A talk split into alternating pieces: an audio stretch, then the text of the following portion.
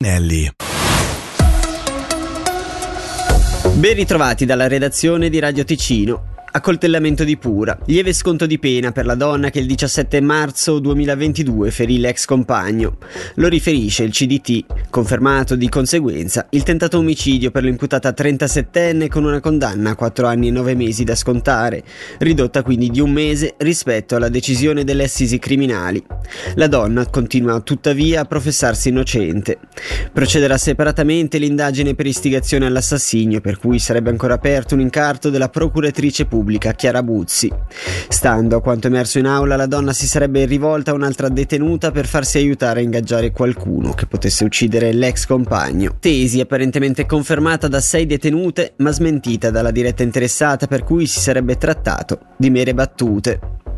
Pizzo Cengalo. Sono cinque le persone accusate di omicidio colposo. Tra di loro c'è anche l'allora sindaca di Bregaglia e attuale consigliera nazionale, Anna Giacometti. I fatti, risalenti all'agosto 2017, riguardano la scomparsa di otto escursionisti dopo la frana del Pizzo Cengalo. La motivazione è presto detta. I sentieri della Val Bondasca avrebbero dovuto essere chiusi considerati pericoli osservati già prima della tragedia. Dai Grigioni andiamo al Mendrisiotto dove è stata una serata impegnativa, quella di ieri, per i pompieri.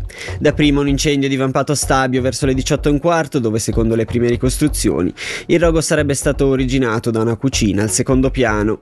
L'unica persona residente nell'abitazione è stata precauzionalmente portata in ospedale per aver inalato del fumo, mentre l'abitazione ha riportato ingenti danni. In seguito, poco dopo le 20, si è verificato un altro incendio, questa volta a Chiasso. Stando alle informazioni raccolte da Tio, il rogo ha interessato un camino di una palazzina di tre piani e non ci sarebbero feriti.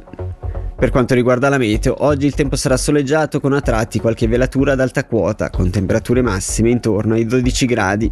Per il momento dalla redazione è tutto, vi diamo appuntamento alle 8 con la rassegna stampa di Maurizio Canetta.